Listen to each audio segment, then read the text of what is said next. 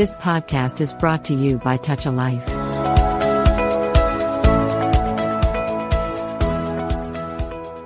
అందరికీ నమస్కారం. Touch a life TAL radio శ్రోతలందరికీ హృదయపూర్వకమైన స్వాగతం. నేను వారాల ఆనంద్ ఇవాటి సాహితీ స్రవంతి కార్యక్రమానికి శ్రోతలందరికీ సాధారణంగా స్వాగతం పలుకుతున్నాను. సాహితీ స్రవంతి కార్యక్రమంలో మనం ప్రతి వారం ఒక లబ్ధ ప్రతిష్ఠుడైనటువంటి సాహిత్యవేత్త గురించి సృజనకారుడు గురించి మనం మాట్లాడుకుంటూ ఉన్నాం. అట్లా వివిధ భాషల్లో వివిధ దేశాల నుంచి వచ్చినటువంటి ఒక అద్భుతమైనటువంటి కవులు రచయితలు వారి సృజన తద్వారా వారు సమాజంపై చూపించినటువంటి ప్రభావం.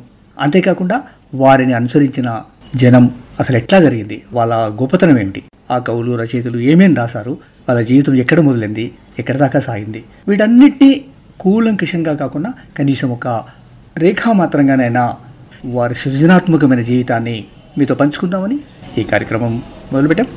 ఆ క్రమంలో భాగంగా ఇవాళ నేను మీతో ఇవాళ సాహితీ స్రవంతి కార్యక్రమంలో భాగంగా సుప్రసిద్ధ హిందీ కవి రచయిత కుమార్ నారాయణ్ గురించినటువంటి ఒక నాలుగు మాటలు మీతో మాట్లాడతాను. కుమార్ నారాయణ్ ఆయన హిందీ సాహిత్య ప్రపంచంలో లబ్ధ ప్రతిష్ఠుడైనటువంటి వాడు. చాలా విశేషంగా కృషి చేసిన వాడు. నిజానికి మన దేశంలో హిందీ చాలా విస్తారమైన భాష.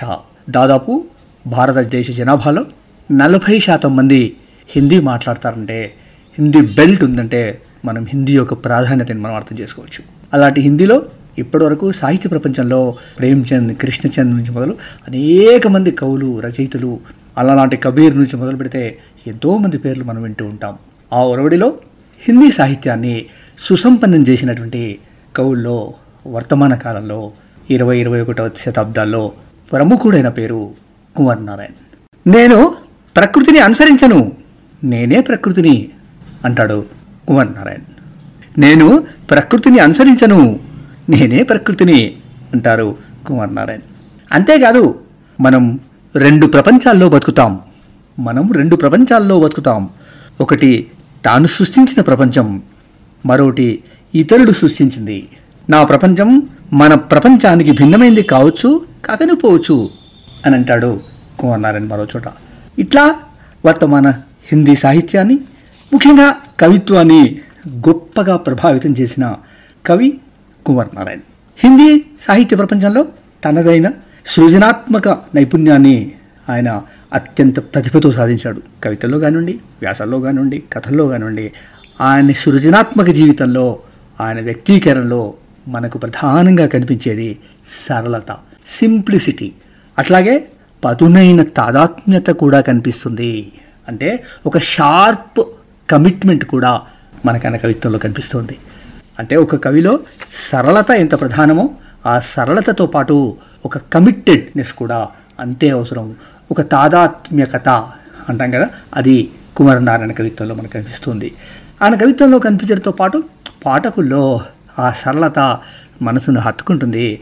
ఆ తాదాత్మ్యత మనని ఒక ప్రపంచంలోకి ఇంకో ప్రపంచంలోకి తీసుకెళ్తుంది. అది కుమార్ నారాయణ యొక్క శక్తి కుమార్ నారాయణ సృజనాత్మక ప్రభావం అది. మొత్తంగా సమతావాద దృక్పథంతో ఆయన రాసిన రచనలన్నీ సాగాయి. ఆయన సమాజంలో ఒక మార్పు కావాలని సమాజంలో ఉన్నటువంటి కుళ్ళుపోవాలని సమాజంలో ఉన్నటువంటి అనేకమైనటువంటి అపభ్రంశాల నుంచి ఈ సమాజం మెరుగైన సమాజం కావాలని అభిలషించినవాడు ఆకాంక్షించినవాడు ఆయన మొత్తం సృజనాత్మక జీవితంలో అదే కోరుకున్నాడు. అలా కోరుకుంటూనే అనేక రైటింగ్స్ చేశాడు కవితలు రాశాడు ఇందాక చెప్పినట్టుగా విభిన్న ప్రక్రియల్లో ఆయన సృజన కొనసాగింది. కుమార్ నారాయణ్ రచనల్లో ప్రధానంగా బోర్జెస్ అనేటువంటి ఒక విదేశీ గొప్ప కవి చెప్పినటువంటి ఒక వాక్యం యొక్క ప్రభావం మనకు స్పష్టంగా కనిపిస్తుంది. బోర్జెస్ ఏమంటాడంటే జీవితం కవిత్వంతో రూపొందింది జీవితం కవిత్వంతో రూపొందింది అంటాడు బోర్జెస్. బహుశా ఆ వాక్యం కుమార్ నారాయణ సాహిత్యానికి కవిత్వానికి సరిగ్గా సరిపోతుందేమో. ఎందుకంటే కుమార్ నారాయణ జీవితం కూడా కవిత్వంతోనే నిండిపోయింది కవిత్వంతోనే రూపొందింది. అట్లాగే కుమార్ నారాయణ చదువుతూ ఉన్నప్పుడు ఆయన ఒక చోటు ఇట్లా అంటాడు నేను జీవితాన్ని నుంచి తప్పించుకోవాలనుకోవడం లేదు. నేను జీవితాన్ని నుంచి తప్పించుకోవాలనుకోవడం లేదు. అందులో భాగం అవ్వాలనుకుంటున్నాను. అందులో భాగం అవ్వాలనుకుంటున్నాను. నేను జీవితంలో పార్ట్ ఆఫ్ లైఫ్ కావాలనుకుంటున్నాను.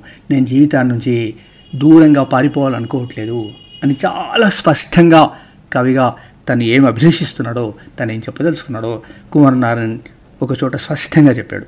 నిజానికి హిందీలో వచ్చినటువంటి నవ్య కవిత్వోద్యమంలో మమేకమైన వాడు కుమారనారాయణ్ తన సరళమైన భాష వ్యక్తీకరణలతో హిందీ సాహిత్యంలో తనదైన ఒక ప్రత్యేక ముద్రను వేశాడని కూడా మనం చెప్పుకోవచ్చు. కుమార్ నారాయణ్ దాదాపు ఆరు దశాబ్దాల పాటు సాహిత్య రంగంలో ఉన్నారు. ఒకటి కాదు రెండు కాదు. దాదాపు ఒక అరవై ఏళ్ళకు పైగా సాహిత్య సృజనలో కుమార్ నారాయణ్ సజీవంగా ఉన్నారు రాస్తూనే ఉన్నారు. ఆయన ఒక కవిత్వమే కాదు. ఇందాక నేను చెప్తూ వస్తున్నట్టు కవిత్వమే కాకుండా వివిధ సాహిత్య ప్రక్రియల్లో తన కృషిని కొనసాగించారు. ఆయన కవిత్వం రాశారు కథలు రాశారు ఎపిక్ రాశారు విమర్శ రాశారు వ్యాసాలు రాశారు అనువాదాలు చేశారు. వీటితో పాటు సినిమా సంగీతం కళలు మ్యూజిక్స్ కూడా రాశారు. ఆయన రాసిన హిందీ సినిమాల మీద రాసినటువంటి వ్యాసాలు ఒక సాధికారికమైన వ్యాసాలుగా హిందీ సినిమా విమర్శ రంగంలో ఆయనకు పేరుంది. అట్లా సినిమా సంగీతం కళలు మ్యూజిక్ ఇట్లా అనేక ప్రక్రియల్లో కుమార్ నారాయణ రైటింగ్స్ మనకు స్పష్టంగా కనిపిస్తాయి. ముఖ్యంగా మన తెలుగు కవుల్లో రచయితల్లో ఒక అభిప్రాయం దృఢంగా ఉంది. కవి అనేవాడు కవిత్వమే రాయాలి కథలు రాసేవాడు కథలే రాస్తాడు నవలలు రాసేవాడు నవలే రాస్తాడు. ఆ అదొక ప్రక్రియను పట్టుకొని చివరంతా కొనసాగాలి అనే ఒక అభిప్రాయం ఉంది. అట్లా కొనసాగుతున్న వాళ్ళని కూడా మనం చూస్తున్నాం. కానీ ఒక సృజనకారుడి యొక్క విస్తృతి ఏదైతే ఉందో ఆ విస్తృతి కేవలం ఒక ప్రక్రియ మీద మాత్రమే ఉన్నంత మాత్రాన సరిపోదేమో. దానికి ఉదాహరణ కుమార్ నారాయణ్. ఆయన అనేక ప్రక్రియలో రాశారు అనేక ప్రక్రియలో చదివాడు అనేక ప్రక్రియల్లో తను మమేకమైపోయాడు. ఆ రకంగా చేస్తూనే తన కవిత్వం మీద ప్రత్యేక దృష్టి పెట్టాడు. అందుకే అన్ని ప్రక్రియల్లో తన ముద్ర ఉన్నప్పటికీ కవిగా హిందీ సాహిత్య ప్రపంచంలో చిరస్థాయిగా నిలిచిపోయాడు కుమార్ నారాయణ్. అంటే ఒక విస్తృతి ఒక ఎలాబొరేటెడ్ స్పియర్ ఏర్పాటు చేసుకోవడం అన్నది సృజనకాడికి తప్పకుండా అవసరమని కుమార్ నారాయణ జీవితాన్ని ఆయన సృష్టించిన సాహిత్యాన్ని చదివితే మనకు అర్థమవుతుంది. అది బహుశా తెలుగు కవులు రచయితలందరూ కూడా అది గమనించాల్సిన అవసరం ఉంది. ఒక విస్తారమైన జీవితాన్ని ఒక విస్తారమైన కళారంగాన్ని ఒక విస్తారమైనటువంటి సృజన రంగాన్ని చదవాలి. ఒకసారి అందరం ఆలోచించుకోవాల్సిన అవసరం ఉంది. కుమార్ నారాయణ్ సెప్టెంబర్ పంతొమ్మిది పంతొమ్మిది వందల ఇరవై ఏడున ఉత్తరప్రదేశ్లో పుట్టారు. ఆయన బాల్యమంతా కూడా అయోధ్య ఫైజాబాద్ నగరాల్లో సాగింది. ఆ కాలంలో ఆయన కుటుంబాన్ని టీబీ తీవ్రంగా కలిసివేసింది. ఆయన బాల్యంలో ఉండగా ఆయన కుటుంబం పైన చాలా ఆశ్చర్యంగా అప్పటికి ట్యూబర్కిలోసిస్ టీబీ క్షయవ్యాధి తీవ్రమైన ప్రభావాన్ని చూపించింది. తన కుటుంబంలోని అనేక మంది ఆ టీబీ వ్యాధికి బలై మృత్యువాత పడ్డారు. చివరికి తనకు అత్యంత ప్రియమైన తన తల్లి తన సోదరి కూడా టీబీ వ్యాధికి బలైపోయారు. అంత దుఃఖభరితమైనటువంటి కాలాన్ని తన బాల్యంలో చూశాడు కుమార్ నారాయణ్. అనంతరం కుమార్ నారాయణ్ అయోధ్య ఫైజాబాద్ నుంచి బయలుదేరి తన పెద్దన్నయ్యతో కలిసి లక్నో నగరాన్ని చేరుకున్నాడు. అప్పుడు ఆ సమయంలో దేశవ్యాప్తంగా మహాత్మా గాంధీ గారి ప్రభావం పెళ్ళుబుకుతున్న సమయం. గాంధీ గారు చెప్పినటువంటి అహింస సిద్ధాంతం గాంధీ గారు చేస్తున్నటువంటి స్వాతంత్ర పోరాటం ఆ వాతావరణం అంతా కూడా మొత్తం భారతదేశ వ్యాప్తంగా విస్తృతంగా ప్రభావితంగా ఉంది. అందరు ప్రజలు గాంధీ గారి భావజాలంలో విస్తృతంగా పోతున్న కాలం అది. స్వతంత్రం కోసం ప్రతి వాళ్ళు తపిస్తున్న కాలం అది. ఆ కాలంలో లక్నోలో వాళ్ళ పెద్దన్నయ్య ఇంట్లో ఉన్నటువంటి కుమార నారాయణ్ ఆ ఇంట్లో అనేక మంది రాజకీయ నాయకులకు వేదికగా ఉండేది ఆ ఇల్లు. ఆ ఇంటికి అనేక మంది వచ్చేవాళ్ళు. ఆ క్రమంలోనే కుమార నారాయణ జీవితంలో తొలి రోజుల్ని ఆలోచనల్ని ఆచార్య నరేంద్రదేవ్ ఆచార్య కృపలానిలు తీవ్రంగా ప్రభావితం చేశారు. ఒక సంవత్సరం బాంబేలో నరేంద్రదేవ్తో ఉన్న కుమారనారాయణ్ అట్లా అంటే తమ ఇంటికి వస్తున్నటువంటి నాయకులతో మమేకమైనటువంటి కుమారనారాయణ్ ఒక సంవత్సరం పాటు నరేంద్రదేవ్తో బాంబేలో ఉన్నారు. ఆ తర్వాత ఆచార్య కృపలానితో కలిసి పనిచేసి విజిల్ పత్రికలో పనిచేశాడు ఆయన ఆ అనుభవం తన ఆలోచనని దృష్టికోణాన్ని విస్తారం చేసింది. కుమారనారాయణ యొక్క జీవితాన్ని విస్తారం చేయడంలో ఆచార్య కృపలాని గారి భావజాలం స్పష్టంగా కనిపిస్తూ ఉంటుంది. కుమారనారాయణ్ లక్నో విశ్వవిద్యాలయంలో ఇంగ్లీష్లో ఎంఏ పూర్తి చేశారు. అప్పుడే లేక్ సంఘ్ అన్న సంస్థతో మమేకమై కొంతకాలం పనిచేస్తారు తర్వాత విదేశాలకు వెళ్ళిన కుమార్ కవిత్వం పైన పాబ్లో నెరుడా నజీం హిక్మత్ లాంటి అనేక విదేశీ సృజనకారుల ప్రభావం కలిగింది ఆయన విదేశాల్లో ఉన్నప్పుడు విస్తారంగా చదివారు. ఎంతగా చదివారంటే దాదాపుగా విదేశీ కవులందరి గురించి కవులు రాసినటువంటి అనేక కవితలు అనేక కవితా సంపుటాలని అధ్యయనం చేశారు. దానిలో భాగంగా పాబ్లో నెరుడా యొక్క ప్రభావం మనకు కువర్ నారాయణ సాహిత్యం మీద కవిత్వం మీద స్పష్టంగా కనిపిస్తుంది. ఆయన అదే కాలంలో పోలాండ్ జగస్లోవకియా చైనా రష్యా లాంటి దేశాల పర్యటన కుమారనారాయణ ఆలోచన పరిధిని విస్తృతం చేశాయి. పంతొమ్మిది వందల యాభై ఆరులో విదేశాల నుంచి తిరిగి రాగానే కుమార్ నారాయణ్ తొలి కవితా సంకలనం చక్రవ్యూహ్ వెలువడింది. ఆయన చిన్నప్పటి నుంచి రాస్తూ ఉన్నప్పటికీ మొట్టమొదటిసారిగా ఒక కవితా సంకలనాన్ని చక్రవ్యూహ్ పేరు మీద పంతొమ్మిది వందల యాభై ఆరులో వెలువరించారు కుమార్ నారాయణ్ ఆ కాలంలోనే ఆయన యుగచేతన అనే పత్రికకు సహ సంపాదకుడిగా కూడా పనిచేశారు. తర్వాతి కాలంలో నయాపత్రిక్ ఛాయానాథ్ అన్న పత్రికలకు కూడా సహ సంపాదక బాధ్యతల్ని కుమార్ నారాయణ నిర్వహించారు. ఏ పనిలో ఉన్నా ఎక్కడున్నా ఆయన తన రచనా వ్యాసంగాన్ని వదులుకోలేదు. తను పత్రికలకు సబ్ ఎడిటర్గా పనిచేసిన పత్రికల ఎడిటర్గా పనిచేసిన సాహిత్య సంఘాల్లో పనిచేసినప్పటికీ తన రచనా వ్యాసంగాన్ని తన సృజనశీలతని ఎప్పుడు కూడా వదులుకోలేదు. తన సృజనని నిరంతరం నిలుపుకున్నారు. కవిత్వంతో పాటు అనేక కథల్ని రాశారు కుమార్ నారాయణ్ మొదటి చక్రవ్యూహ్ సంకలనం తర్వాత కుమార్ నారాయణ్ వెలువరించిన రెండవ సంకలనం తీస్రా సప్తక్. సుప్రసిద్ధ కవి ఆగ్నేయ సంపాదకత్వంలో వెలువడిన ఆ సంకలనంలో ఉన్నటువంటి ఏడుగురు కవుల్లో కుమార్ నారాయణ ఒకరు. ఆగ్నేయ మనకు తెలుసు హిందీ సాహిత్యంలో తన ప్రభావం ఎంతగా ఉందన్నది మనం గమనించవచ్చు అది మరొకసారి మీకు ఆగ్నేయ గురించినటువంటి విషయాల్ని వివరంగా చెప్తాను. ఆగ్నేయ సంపాదకత్వంలో ఒక ఏడుగురు కవుల రచనలతో వచ్చినటువంటి తీస్రా సప్తక్ సంకలనంలో ప్రముఖంగా ఉన్నవాడు కుమార్ నారాయణ్ తర్వాత కుమార్ నారాయణ సంకలనం పర్వేష్ హమ్ తుమ్ వెలువడింది. ఆ తర్వాత వచ్చిన ఆత్మజాయి అనే సంకలనం కవిత్వం ఉపనిషత్తుల్లో నచికేతుని కథ మనకు తెలుసు. ఆ కథని ఆధారం చేసుకుని ఈ ఆత్మజాయి అనేటువంటి ఒక పుస్తకాన్ని కుమార్ నారాయణ రాశారు. జీవితము మరణము సంఘర్షణ అంటే ఉపనిషత్తులలో ఉన్నటువంటి నచికేతుని పాత్ర ఆధారంగా రూపొందిన ఈ ఆత్మజాయిలో మనిషి జీవితంలో ఉండేటువంటి జననం మరణం సంఘర్షణ ఈ మూడు అంశాలని తీసుకొని ఒక గొప్ప తాత్వికతతో రాసిన రచనగా హిందీ సాహిత్యంలో ఆత్మజాయి నిలబడిపోతుంది. డెబ్బైవ దశకం వచ్చేసరికి కుమార్ నారాయణపై సినిమా సంగీతం నాటకం చిత్రకళా ప్రభావాలు అధికమయ్యాయి. ఆ కాలంలోనే నయా ప్రతీక్ ఛాయానాథ్ పత్రికలకు సహ సంపాదకత్వం వహించాడు కుమార్ నారాయణ్. కొన్ని సాహితీ సంస్థల నిర్వహణ బాధ్యతలను కూడా ఆయన అప్పుడు స్వీకరించారు. డెబ్బై ఒకటిలో ఆయన వెలువరించిన ఆమ్నే సామ్నే అనే కథల పుస్తకం ఆనాటి సామాజిక రాజకీయాలపైన సంధించిన వ్యంగ్యాత్మక రచనగా వినుతికెక్కింది. అయితే ఆయనకు గొప్ప పేరుని అనేక అవార్డుల్ని ఇచ్చిన పుస్తకం పంతొమ్మిది వందల డెబ్బై తొమ్మిదిలో వచ్చిన కోయి దూస్రాణహి కోయి దూస్రానహి. దానిలో మనిషి జీవితానుభవాల విస్తృతి కనిపిస్తుంది. ఒక జీవితంలో అనుభవాలన్నీ ప్రోధి చేసుకున్నప్పుడు ఆ విస్తారమైనటువంటి ఒక క్యాన్వాస్ మీద రాసినటువంటి పుస్తకం ఆమ్నే సామ్నే. పంతొమ్మిది వందల తొంభై తొమ్మిదిలో కుమార్ నారాయణ్ ఆజ్ ఔర్ ఆజ్ సే పహలే అన్న సాహిత్య విమర్శ పుస్తకం వెలువడింది.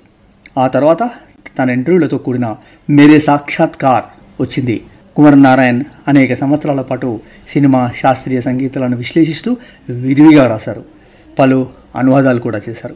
ఇట్లా కుమార్ నారాయణ్ విభిన్నమైనటువంటి ప్రక్రియలో తన సృజన కొనసాగిస్తూనే రెండు వేల రెండులో ఈస్ దినో అన్న కవితా సంకలనం వెలువరించారు. ఆ తర్వాత వాజస్రావాకే బహానే అన్న ఐతిహాసిక గ్రంథాన్ని కూడా ఆయన వెలువరించారు. ఇట్లా కుమార్ నారాయణ్ హిందీ సాహిత్య ప్రపంచంలో విలక్షణ కవిగా నిలబడ్డారు. విలక్షణ రచయితగా నిలబడ్డారు. విలక్షణ అనువాదకులుగా నిలబడ్డారు. విలక్షణమైనటువంటి వ్యాసకర్తగా కూడా నిలబడ్డాడు. ఇట్లా బహుముఖాలుగా తన సృజనను ఆయన కొనసాగిస్తూనే వచ్చారు. భారతదేశంలో ఆ హిందీ బెల్ట్లో మొత్తంగా సాహిత్య ప్రపంచాన్ని పరిశీలిస్తే కుమార్ నారాయణ యొక్క ప్రభావం మనకు స్పష్టాత స్పష్టంగా కనిపిస్తుంది. ఆయనకు సాహిత్యంలో అనేక జాతీయ అంతర్జాతీయంగా స్థాయిలో విశిష్టమైన అవార్డులు లభించాయి. అందులో కేంద్ర సాహిత్య అకాడమీ అవార్డు జ్ఞాన్పీఠ్ పురస్కారం కబీర్ సమ్మాన్ వ్యాస్ సమ్మాన్ లోహియా సమ్మాన్ సలక్ సమ్మాన్ వార్షా విశ్వవిద్యాలయ గోల్డ్ మెడల్ ఇటలీ ప్రేమియో ఫెరోనియాలో ఇట్లా ఒక జాతీయ స్థాయిలో అంతర్జాతీయ స్థాయిలో పేరెన్నికైనటువంటి అవార్డులన్నీ కూడా కుమార్ నారాయణకు వచ్చాయి. ఇట్లా హిందీ సాహిత్య ప్రపంచంలో తనదైన గొప్ప స్థానాన్ని పొందిన కుమార్ నారాయణ్ ఎంపిక చేసిన కవితల్ని ఆయన కుమారుడు అపూర్వ నారాయణ్ ఇంగ్లీష్లోకి ప్రతిభావంతంగా అనువదించారు. మూల రచనని యథాతథంగా కాకుండా భావం చెడకుండా చాలా గొప్పగా అపూర్వ నారాయణ్ కుమార్ నారాయణ కవిత్వాన్ని ఇంగ్లీష్లోకి ట్రాన్స్లేట్ చేశారు. అనువాదంలో అనేక మందిలాగా అకాడమిక్ ఇంగ్లీష్ను కాకుండా సృజనాత్మకమైన ఆంగ్ల భాషను ఉపయోగించి ఒక ఈస్థెటిక్ ఫీల్ను చివరంట కొనసాగించారు అపూర్వనారాయణ. మనకు తెలుసు ట్రాన్స్లేషన్స్ అనగానే అనువాదం అనగానే ఒక అకాడమిక్ భాషలో ఒక కృతకమైన భాషలో అనువాదం చేసే పరిస్థితి మనం చూస్తాం చాలాసార్లు. కానీ అపూర్వ నారాయణ్ దానికి భిన్నంగా ఒక క్రియేటివ్ ఇంగ్లీష్ లాంగ్వేజ్ సృజనాత్మకమైనటువంటి ఇంగ్లీష్ భాషను ఉపయోగించి అది చదువుతున్నప్పుడు ఒక ఈస్థెటిక్ ఫీల్ కలిగించేటువంటి విధంగా ఆయన తన తండ్రి కుమారనారాయణ కవిత్వాన్ని ట్రాన్స్లేట్ చేశారు. అది అనువాదకుని యొక్క ప్రతిభకు నిదర్శనం. అట్లాగే మూల రచయిత యొక్క భావం ఎంత తీవ్రంగా ఉందో ఎంత గాఢంగా ఉందో అది గమనించి తన తండ్రి నుంచి సంతరించుకున్న ఆ ప్రతిభని అపూర్వ నారాయణ్ ఇంగ్లీష్లో చూపించారు. ఈ సంకలనంలో అనువాదకుడు అపూర్వ నారాయణ్ ఈ సంకలనాన్ని selected poems no other world అనే పేరు మీద వేశారు. అంటే Kumar Narayan selected poems title వచ్చేసి నో అదర్ వరల్డ్ సంకలనంగా తెచ్చారు. అందులో చాప్టర్స్ చాప్టర్స్గా కుమార్ నారాయణ కవిత్వాన్ని విభజించి మరీ అనువాదం చేశారు. అట్లా ఆ విభజన ఎట్లా సాగిందంటే ఎర్లీ మెడిటేషన్స్ ఒక విభాగం. Rough roads of history journeys the river does not grow old trees matters and shadows remembrances humanistic. ఇట్లా విభిన్నమైన విభాగాలు చేసి ఎంపిక చేసి కూర్చారు. ఆ ఎడిటింగ్ కానీ ఆ కూర్పు కానీ చాలా గొప్పగా ఉన్నాయి. ఇందాక చెప్పాను ఆ పుస్తకం పేరు no other world selected poems of Kumar Narayan పంతొమ్మిది వందల ఇరవై ఏడులో జన్మించిన కుమార్ నారాయణ్ తన తొంభై ఏళ్ళ వయసులో పదిహేను నవంబర్ రెండు వేల పదిహేడున పరమపదించారు. ఆయన కవిత్వం అందరూ ముఖ్యంగా కవులు సాహిత్యకారులు తప్పకుండా చదవాలని నేను అభిలషిస్తున్నాను. ఈ సందర్భంగా కుమార్ నారాయణన్కి నివాళులు అర్పించుకుంటూ అనువాదాన్ని అందించిన అపూర్వ నారాయణకి నో అదర్ వరల్డ్స్ కోసం మనస్పూర్వకమైన ధన్యవాదాలు తెలియజేయాల్సిన అవసరం ఉంది. అలాంటి మంచి పుస్తకంలోంచి నో అదర్ వరల్డ్లోంచి నేను మీకోసం చేసినటువంటి కుమార్ నారాయణ్ కవిత్వ అనువాదాల్ని కొన్ని ఇప్పుడు మీకు వినిపించే ప్రయత్నం చేస్తాను. కుమార్ నారాయణ్ యొక్క కవితలు. శీర్షిక కొత్త మార్గం. మూలం కుమార్ నారాయణ్ ఆంగ్లానువాదం అపూర్వ నారాయణ్. తెలుగులో నేను చేసిన కవిత. కొత్త మార్గం. నేను జీవితాన్ని నుంచి తప్పించుకోవాలనుకోవడం లేదు. నేను జీవితాన్ని నుంచి తప్పించుకోవాలనుకోవడం లేదు. అందులో భాగం అవ్వాలనుకుంటున్నాను. జీవితపు ఊహాత్మక ఇరుసుపైన కవిత్వానికి అనుమానాస్పదంగా ఉన్న స్థలాన్ని ఓ కుదుపు కుదపాలి. జీవితపు ఊహాత్మక ఇరుసుపైన కవిత్వానికి అనుమానాస్పదంగా ఉన్నటువంటి స్థలాన్ని ఓ కుదుపు కుదపాలి. అందుకు మొదట జీవితపు శక్తి మూలాల్ని క్రియాశీలం చేయాలి. అందుకు మొదట జీవితపు శక్తి మూలాల్ని క్రియాశీలం చేయాలి. తర్వాత ఆ శక్తిని బతుకు కక్షకున్న ఇరుసుకు జత చేయాలి. తర్వాత ఆ శక్తిని బతుకు కక్షకున్న ఇరుసుకు జత చేయాలి. అప్పుడు గతంలో లాగా యాంత్రికత లేని మానవత్వం వైపు మరైన కొత్త మార్గం ఆరంభమవుతుంది. అప్పుడు గతంలో లాగా యాంత్రికత లేని మానవత్వం వైపు మరలిన కొత్త మార్గం ఆరంభమవుతుంది. కొత్త మార్గం ఆరంభమవుతుంది. ఇంకో కవిత శీర్షిక ఓ వింతైన రోజు కుమార్ నారాయణ్. ఆంగ్ల అనువాదం అపూర్వ నారాయణ్. నేను రోజంతా గాయి గాయిగా తిరిగాను. నేను రోజంతా గాయి గాయిగా తిరిగాను. ఎలాంటి ప్రమాదము సంభవించలేదు. అనేక మంది మనుషుల్ని కలిశాను. ఎక్కడ అవమానం ఎదురుకాలేదు. అనేక మంది మనుషుల్ని కలిశాను. ఎక్కడ అవమానం ఎదురుకాలేదు. నేను రోజంతా సత్యమే మాట్లాడాను. ఎవరు తప్పుగా స్వీకరించలేదు. నేను ఇవాళ అందరినీ విశ్వసించాను. ఎక్కడ మోసగింపబడలేదు. నేను ఇవాళ అందరినీ విశ్వసించాను. ఎక్కడ మోసగింపబడలేదు. అద్భుతమైన విషయం ఏమిటంటే అద్భుతమైన విషయం ఏమిటంటే నేను ఇంటికి చేరుకోగానే తిరిగి వచ్చింది ఇంకెవరో కాదు. నేను ఇంటికి చేరుకోగానే తిరిగి వచ్చింది ఇంకెవరో కాదు. నేనే అని కనుగొన్నాను. నేనే అని కనుగొన్నాను. కుమార్ నారాయణ్ ఇంకో కవిత. శీర్షిక ఎనిమిదవ అంతస్తు పైన. నేను ఎనిమిదవ అంతస్తులోని ఓ చిన్న ఫ్లాట్లో ఒంటరిగా నివసిస్తున్నాను. నేను ఎనిమిదవ అంతస్తులోని ఓ చిన్న ఫ్లాట్లో ఒంటరిగా నివసిస్తున్నాను. ఆ ఫ్లాట్కు బయట తెరుచుకునే ఆ ఫ్లాట్కు బయటకు తెరుచుకునే రెండు కిటికీలు ఉన్నాయి అవి నన్ను తీవ్రంగా భయపెడతాయి. కిటికీలకు బందోబస్తుగా గట్టి గ్రిల్స్ బిగించాను. ఆ ఫ్లాట్కు బయటకు తెరుచుకునే రెండు కిటికీలున్నాయి. అవి నన్ను తీవ్రంగా భయపెడతాయి. కిటికీలకు బందోబస్తుగా గట్టి గ్రిల్స్ బిగించాను. బయట నుంచి ఏదో ఉపద్రవం ముంచుకొస్తుందని కాదు. బయట నుంచి ఏదో ఉపద్రవం ముంచుకొస్తుందని కాదు. ఇంత ఎత్తులోకి చొచ్చుకొచ్చే ధైర్యం ఎవడు మాత్రం చేస్తాడు? ప్రమాదమల్లా లోపలే ఉంది. ప్రమాదం వల్ల నా లోపలే ఉంది. చుట్టూ ఈ ఒంటరితనం ఈ విసుగు. చుట్టూ ఈ ఒంటరితనం ఈ విసుగు. భయభ్రాంతుల్ని చేసే ఆ అంశాలు ఏదో ఒక రోజు నన్ను ఆ కిటికీల్లోంచి బయటకి దూకే ఒత్తిడి చేస్తాయేమో. భయభ్రాంతులను చేసే ఆ అంశాలు ఏదో ఒక రోజు నన్ను ఈ కిటికీల్లోంచి బయటకి దూకే ఒత్తిడి చేస్తాయేమో. ఇట్లా కుమార్ నారాయణ్ అద్భుతమైనటువంటి కవితలతో సరళమైన భాషలో ఒక గొప్ప తాత్వికతను ఆవిష్కరిస్తూ ముందుకు సాగారు. ఆయన రచనల్లో ముఖ్యంగా నేను ఇందాక చెప్పినట్టుగా మనం వర్తమాన సమాజపు అనేకమైన కోణాలని చూడొచ్చు. ఆయన రచనల నిండా సమాజం కనిపిస్తుంది మనిషి కనిపిస్తాడు. సమాజానికి మనిషికి మధ్య ఉన్నటువంటి అనుబంధం కనిపిస్తుంది వైరుధ్యం కనిపిస్తుంది. మనిషికి బయటకి లోపలికి ఉన్నటువంటి ఆ సంఘర్షణ ఏదిందో ఆ సంఘర్షణ కూడా స్పష్టంగా కుమార్నారాయణ కవిత్వంలో మనకు కనిపిస్తుంది. ఆయన రాసిన సినిమా సాహిత్యం కానివ్వండి ఆయన రాసినటువంటి ఆర్ట్ అండ్ కల్చర్ మీద రాసినట్టు వ్యాసాలు కానివ్వండి చాలా చాలా గొప్ప సాధికారికమైన వ్యాసాలుగా నిలబడ్డాయి. అట్లాగే ఆయన అనేక అనువాదాలు కూడా చేశారు. ఆ అనువాదాల ప్రభావం కూడా హిందీ బెల్ట్లో కుమార్ నారాయణ్ని చిరస్థాయిగా నిలిచే అవకాశాన్ని కల్పిస్తుంది. ఇట్లా దాదాపు ఒక అరవై ఏళ్ళ పాటు ఆరు దశాబ్దాల పాటు సాహితీ సృజనలో భిన్నమైన కోణాల్లో భిన్నమైన రంగాల్లో తన భిన్నమైన వ్యక్తీకరణలతో నిలబడ్డ కుమార్ నారాయణ్ సాహిత్యాన్ని ఒకసారి అవలోకించి ఆయనను ఒక రేఖామాత్రంగా మీకు పరిచయం చేసే అవకాశాన్ని నేను తీసుకున్నాను. బహుశా కుమార్ నారాయణ్ కవితల్ని మీరు చదువుతారని కుమార్ నారాయణ యొక్క సాహిత్య ప్రపంచంలోకి మీరు వస్తారని ఆశిస్తూ ఆయన రాసినటువంటి నో అదర్ వరల్డ్ ఆ పుస్తకం మనకి అంటే హిందీ తెలియని మిత్రులకు ఇంగ్లీష్ చదివే మిత్రులందరికీ కూడా నేను స్పష్టంగా ఒక విషయం చెప్పదలుచుకున్నాను. నో అదర్ వరల్డ్ అన్న కుమార్ నారాయణ యొక్క ఆంగ్లానువాద సంకలనం ఆన్లైన్లో కూడా అవైలబుల్గా ఉంది. చదవండి తెప్పించుకోండి. ఆయన కవిత్వంలో ఒక్కసారి తొంగి చూసి ఆయన అర్థం చేసుకోవడంలో మనం భారతీయతని భారత సమాజాన్ని గత అరవై ఏళ్ళుగా సాగినటువంటి భారతీయ సమాజపు భిన్నమైన కోణాల్ని పొరలు పొరలుగా పొరలు పొరలుగా ఆయన కవిత్వంలో మనం పరిశీలించవచ్చు. ఇట్లా కుమార్ నారాయణ్ని మీకు పరిచయం చేసే అవకాశం నాకు వచ్చినందుకు టాల్ రేడియోకి థ్యాంక్ యూ తెలియజేసుకుంటూ ఇవాళ ఈ సాహితీ స్రవంతి కార్యక్రమంలో కుమార్ నారాయణ్కి నివాళులు అర్పిస్తూ మీ అందరికీ ధన్యవాదాలు తెలియజేసుకుంటూ సెలవు తీసుకుంటాను థ్యాంక్ యూ అండి థ్యాంక్ యూ నేను మీ Varalanand